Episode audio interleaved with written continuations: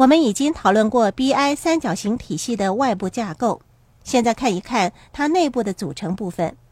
我们首先要讨论的是底层的基础部分，也就是现金流管理和财务知识。说到这里，我想插一句话：现金流管理是 BI 三角形体系的基础部分，它支持着整个 BI 三角形体系，为企业的发展打下了良好的基础。现金流管理让你了解到企业的现金流动情况。在现金流管理当中，还有一个很重要的部分就是时机。你需要知道企业应取款项和应付款项的流动情况。假设你从事出版行业，书籍出版之后，发行商就把书籍分发到全国不同地区的书店。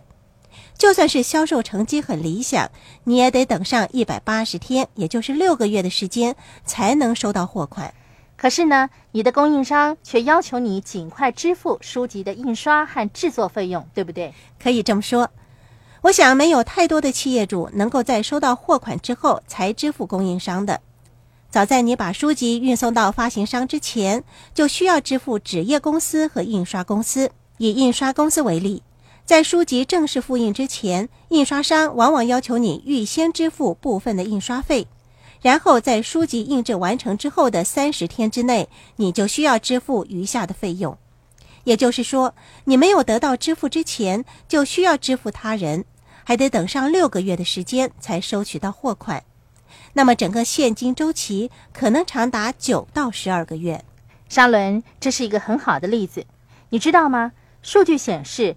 大多数在三年内倒闭的企业，他们之所以失败，主要就是因为他们未能妥善地管理现金流。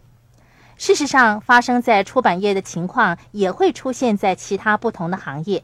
如果同样的情况发生在一家发展迅速的企业，会给这家企业造成不良的影响。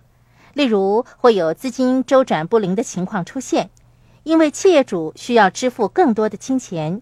也需要生产或提供更多存货以增加销售量，可是企业主得等上一段长时间才能收到货款，所以你需要具备良好的现金流管理技巧。记住，学习和提升财务知识和现金流管理技巧是一个永无止境的过程。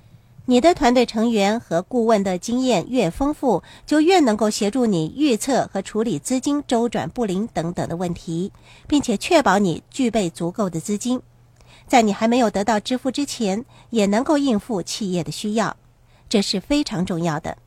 你可以参考一下我们在课程的第三个部分第一百八十六页有关第六个步骤现金流管理的讨论。